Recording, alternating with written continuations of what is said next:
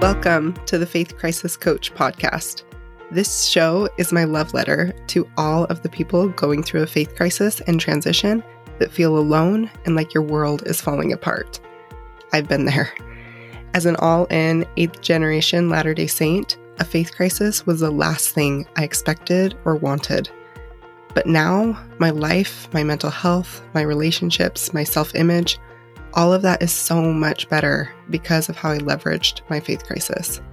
I'm your host, Josie Johnson, certified trauma informed life coach and happy faith crisis graduate. If you want to grow through this experience, not just go through it, listen in. Hello, my faith crisis friends. Today we are talking about spiritual development. So, this episode, as well as the next two, are what I'm calling the foundations. They are spiritual development, grief, and self image.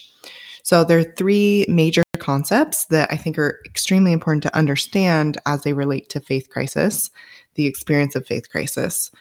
So, they're all going to be released together at the same time. Of course, listen to them at your own pace you do you.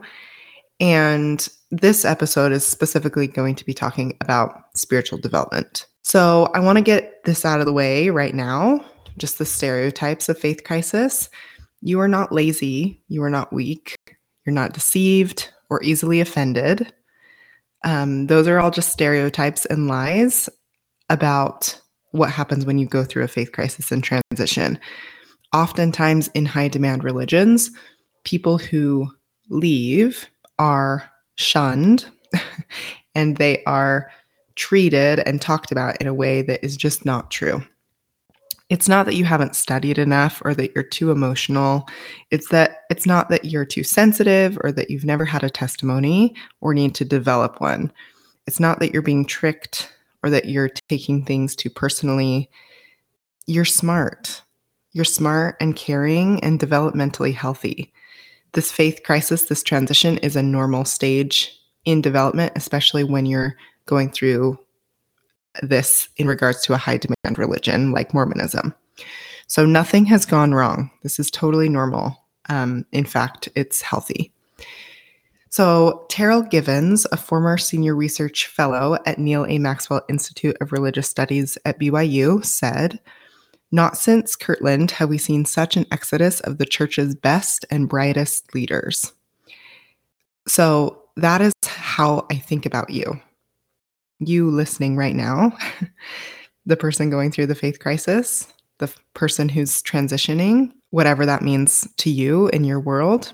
I see you as one of the best, as one of the brightest leaders. Again, you're smart, you're caring, you're putting everything together. As far as like the data on faith crisis, we don't have a lot of data because of its sensitive nature, but you can check out the LDS Personal Faith Crisis Report and Jana Riess's book, The Next Mormons, for some. All in all, qualitatively, we have seen many people leaving and nuancing for a variety of reasons. They are often categorized into social or intellectual concerns. Um, and to me, the most under talked about reason is simply human development. So this episode, we're going to we're going to, and you may have already noticed in the way that I'm talking, it's going to be kind of like a 101 college crash course. um, maybe not as detailed as a college course, but we're going to just give you quite a bit of information in these three foundational episodes because there's just a lot of information that isn't being provided to people. We tend to just shove faith crises under the rug. Um, and people are expected to go through this life stage kind of with their eyes covered and just in a very shameful way. And I just want to take that off and acknowledge this is normal. This is a very normal, healthy part of development. And I'm going to explain what's going on. The first thing I'm going to talk about is why the influx of faith crises makes sense in regards to how the brain works. So, a very, very oversimplified version of how the brain works is that there's two parts there's the prefrontal cortex, which has evolved over time and it's used for intentional thinking, right? It's the rational, intentional, higher brain.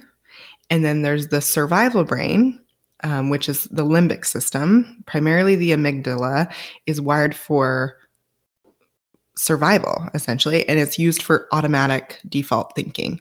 So the survival brain is motivated to avoid pain, to seek pleasure, and to conserve energy. So that's called the motivational triad. And that limbic system, that part of our brain is the part that keeps us alive. We love that part of our brain. It's so important to have that automatic part of our brain. And as humans, we've evolved to have something as well called the prefrontal cortex. And that's why we are able to be as evolved as we are. And then if you think about Maslow's hierarchy of needs, right? So it's got those five stages of physiological needs, which are like air, water, food, shelter, safety, which is personal security, employment, resources, health, property, love and belonging, friendship, intimacy, family, sense of connection, esteem, self image, recognition, strength, freedom, respect, and then self actualization. So the desire to become the most that one can be. We've pretty much met our physiological needs and our safety needs. And the brain is kind of bored. the brain needs something to do.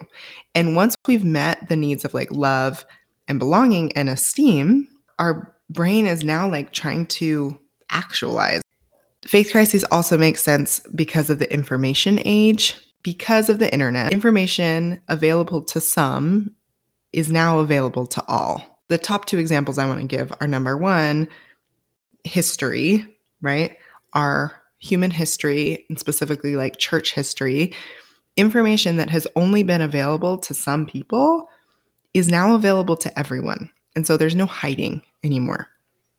And then the other piece is like social empathy. So, because of social media, we have a collective ability to share ideas between everyday people. And so we can understand experiences, human experiences from different people all around the world and just different people who experience different identities, right? Whether that's race, sexuality, um, income level, gender, etc because of social media and because of the information age, we have more empathy available to us. We can understand other people that are not in our direct contact. We can access like understanding and the human experience to people that we didn't have any way of reaching before.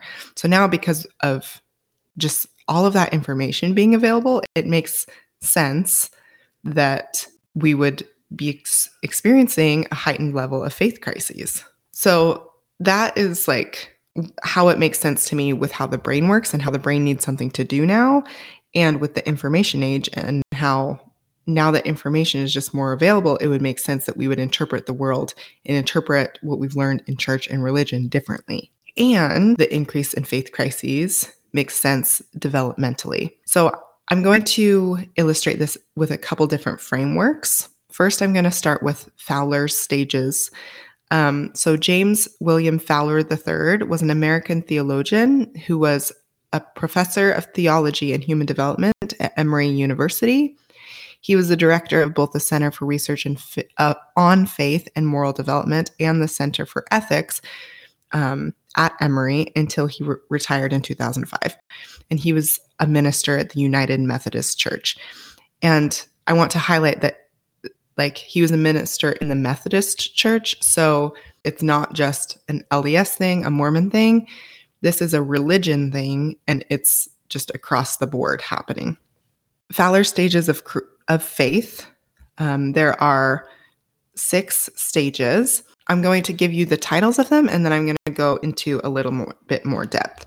And again, the reason that we're going into this kind of like a college course is because I want everyone to be on the same page as far as just different frameworks that exist that are out there to explain a faith crisis. Because if the only framework you've been introduced to is that you're wrong, you've been misled, you are um, lazy, you're a lazy learner, you're weak, you're deceived, you're easily offended, you never really had a testimony, like that is one way to explain a faith crisis. But there are other ways to explain what is going on. And so that's why I want to illustrate multiple ways to understand this. So the six stages of Fowler's stages of faith are Number one, intuitive projective. Number two, mythic literal. Number three, synthetic conventional. Four, individuative reflective. Five, conjunctive faith. And six, universalizing faith. So the first one, intuitive projective, is the stage where my daughter is right now. She's in preschool, and often when kids are at this age, they get fantasy and reality mixed together. During this stage, our most basic ideas of God are usually picked up by us from our parents or society. Um, mythic literal is the second stage, and that's when children become school age and they start understanding the world in more logical ways. So they generally accept stories told to them by their faith community and understand them in very literal ways, right? This would be like thinking that Noah actually built a boat and put two of every animal on it, and the world flooded, and that story literally happened, right? So at that stage of development, that's when you believe that sort of thing. And a few people remain here through adulthood. And I want to know, I don't want to like I don't want to say that people are better at different stages or not. It just is. There there just are different levels and different stages, right? It's not better than. It's not like people who stay in mythic literal are worse off or doing something wrong. They're not. It's just how it is. It's just like when we would look at a child and say, if they're learning speech and like reading, we wouldn't say that a child who knows their letters is less than a child that can read sight words. Like we wouldn't compare it in that way. They're just at a different stage. It's neutral. They're just at a different stage. And that's how it is spiritually. People aren't better if they're at a like quote unquote higher numbered stage. It's just a different, it's just different. It's a different stage. So that was the second stage. The third stage is synthetic conventional. Most people move to this stage as teenagers. And at this point, their life has grown to include several social circles. So there's a need to pull it all together. Okay, so as this happens, the person will usually adopt some kind of all encompassing belief system. And what's interesting about the third stage is that people tend to have a hard time seeing outside of their box at this stage and don't recognize that they're in a belief system. And most people stop here. Most people stay at this stage for their entire lives. And at this stage, we tend to just think like this is the end point. This is we've we have it all together something interesting as well about the third stage is that authority is typically placed on individuals or groups that represent their beliefs. So there isn't really a self constructed belief system on purpose typically like we think that we've created it on our own but we've gleaned it from multiple sources and we think that it is the one it's the belief system that makes the most sense The fourth stage is individuative reflective, and this is the stage where faith crises happen. This is the stage when people start seeing outside of their box and realize that there are other boxes. People begin to critically examine their beliefs on their own and often become disenchanted with their former faith. Um, ironically, stage three people typically think that stage four people are backsliding, when in actuality, stage four people are moving forward. So fascinating, right? And it makes so much sense with how we typically talk about faith crises because the people who are typically explaining a faith crisis are in the third stage. That's why we have this jargon around how a faith crisis is a problem when really it feels hard and it makes sense that it feels difficult. It should. Your entire understanding of reality is at odds, but it doesn't mean you're backsliding. You're actually moving forward. The same way that we would not say that a caterpillar turning into a chrysalis, like going into their chrysalis, we wouldn't say that they're backsliding. And that's the same going from the third stage to the fourth stage. The fourth stage is the chrysalis. Stage five is conjunctive faith. And at this point, most people begin to realize that there are limits of logic, and that is where we accept paradoxes in life. We begin to see life as a mystery, and we can often return to sacred symbols and stories, but at this time without being stuck in their theological box. Um, it's rare to reach this stage before midlife. And to me, this is where I consider like people to be like a faith crisis graduate. This is once you're like in the butterfly stage because you've made it through the just hard, gritty part of like what even is real and becoming disenchanted with the original belief system. And you're able to play in the gray. You're able to accept paradox and the word and and both and allow for like middle ground rather than all or nothing thinking either way.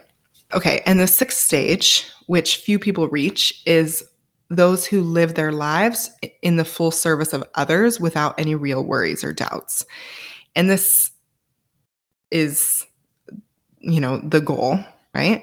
So once we've been able to play in the gray and we can allow for that, then it's just like the piece of like life isn't happy all of the time and that's fine like it's the acceptance of the just variety of emotions and the pain of life and acceptance of that for ourselves and then the ability to lean into service full service for other people so cool. So isn't that just so such a beautiful way to in, to explain a faith crisis? I just think that is so much more useful than saying that it's because people are backsliding. So that's Fowler's stages, six stages of faith. Now I'm going to move to another framework to explain a faith crisis. It's very similar. Um, I'm going to start with two quotes by Carl Jung, I think his last name is. I may be saying that wrong. Carl Jung is brilliant. um, and I love these two quotes. They're so good. So the first quote is One cannot live the afternoon of life according to the program of life's morning. For what was great in the morning will be of little importance in the evening, and what in the morning was true will at evening become a lie. Ah, that's so good. Isn't that so good? I just love that quote because even just that last bit, right?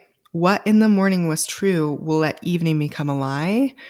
It just perfectly illustrates faith crisis. Like if you're going from being orthodox all in to seeing it's like your eyes are wide open and you see it totally differently because when you're in it, it seems so true, but when you're out, it seems like a total lie. Anyway, so amazing.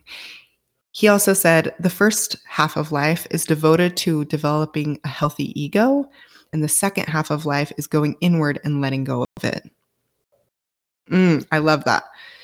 So, Richard Rohr, an American Franciscan priest, expanded on the idea of the first and second halves of life that Carl Jung originated. So, Richard Rohr is a very famous writer. Um, PBS called him one of the most popular spiritual authors and speakers in the world. Um, he's written who knows how many books. Um, one of his most popular, if not the most popular, is called Falling Upward. Such a good book. Highly recommend it. Oprah's talked to him about it. All the things. So he plays on the idea of first and second half of life um, and goes into that further in the book. I'm not an expert on his work. Um, he has a whole um, like foundation and business all about it. So you can um, look up the Center for, I think it's called the Center for Action and Contemplation. Um, I can add that in the show notes just to be sure. But um, in the book Falling Upward, he introduces the idea of order, disorder, reorder. That's order, disorder, reorder. And that is like the caterpillar, chrysalis, butterfly, right? That we're talking about. again, this is just another way to explain spiritual development and to explain how that disorder stage is not wrong. Faith crisis is not a bad thing. It is actually healthy. It just it it is. It's just part of the progression, just like a chrysalis. Caterpillars have to go into the chrysalis to become a butterfly. That's just how it is. Everything has to be chemically changed. In the book, Richard Rohr also discusses the hero's journey, and I'll include a illustration of the hero's journey in the show notes.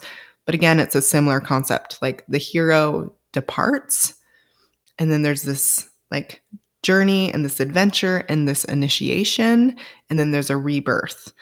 Um, and I think, and there's so many good movies and kind of hero journey uh, books and illustrations of this process, this just very human process of like going on this journey, having this initiation, changing, and having this rebirth.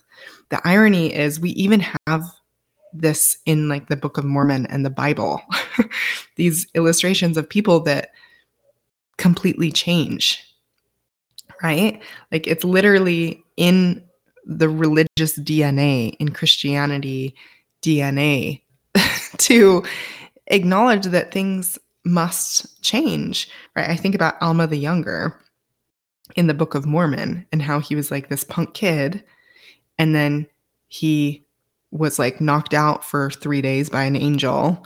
And then he became this different person. Like it's literally in the Book of Mormon. It's in um it's in the Bible, right?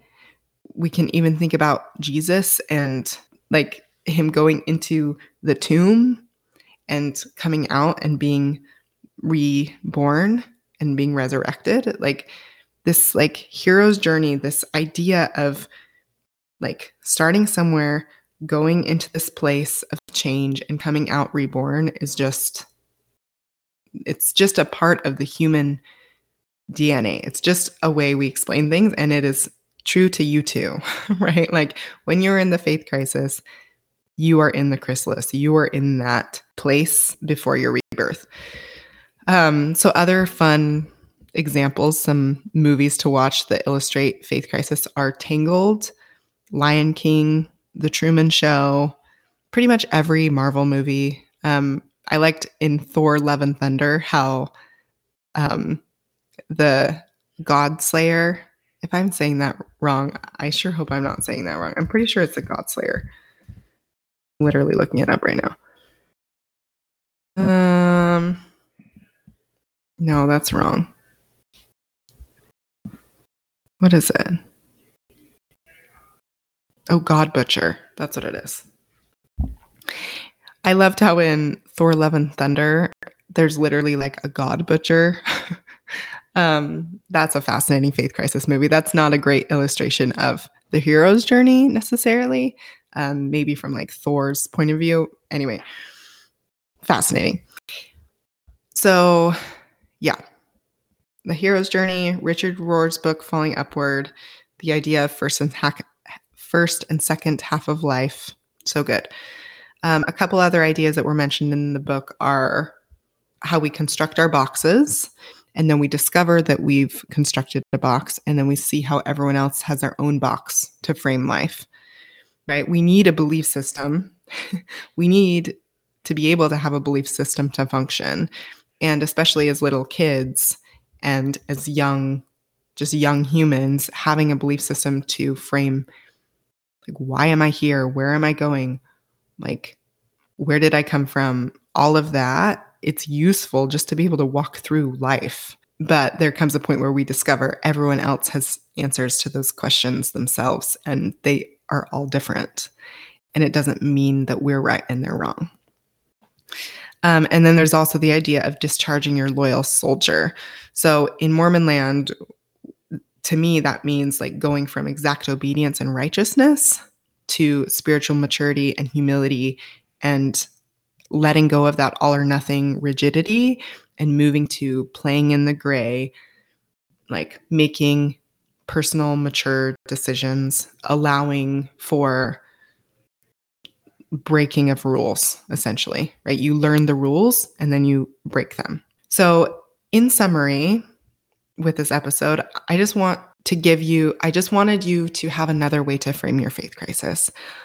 Um, I believe that faith crises are developmentally healthy and such a gift when they happen. It's the perfect time for intentional transformation because we're starting fresh. We have this proverbial clean slate, right?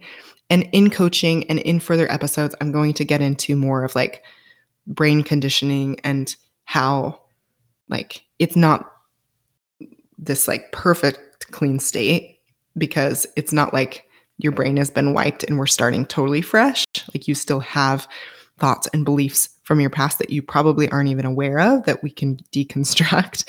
Um, but it is this awakening and this opportunity to look at those belief systems and to choose on purpose like what do i want to keep? What do i not? Um and i think that even though being a part of a high demand religion can be really traumatizing and difficult interestingly the amount of freedom because of the level of questioning and because of the level of the extremity means that this faith crisis can give you even more freedom and opportunity than maybe if you didn't experience religion in a high demand orthodox way.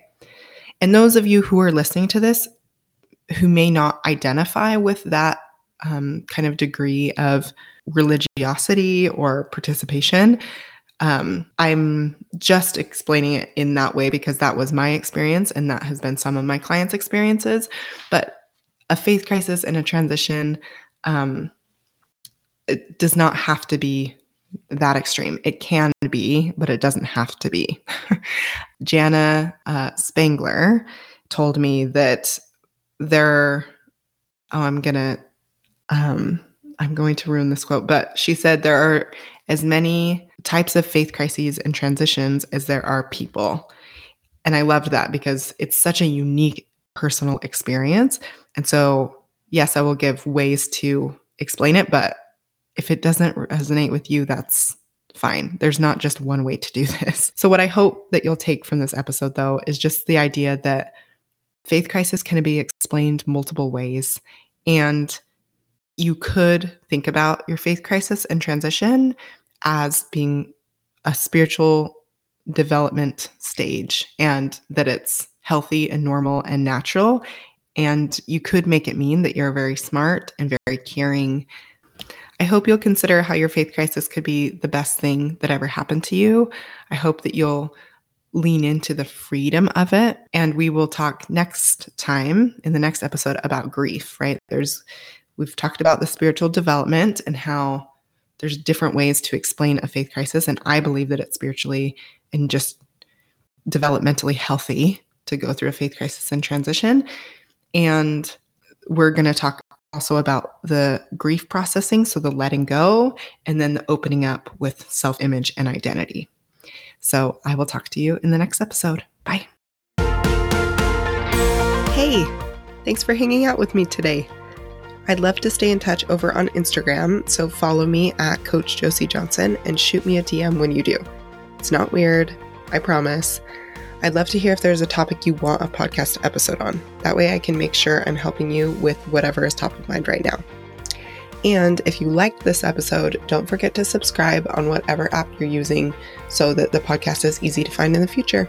Okay, bye for now.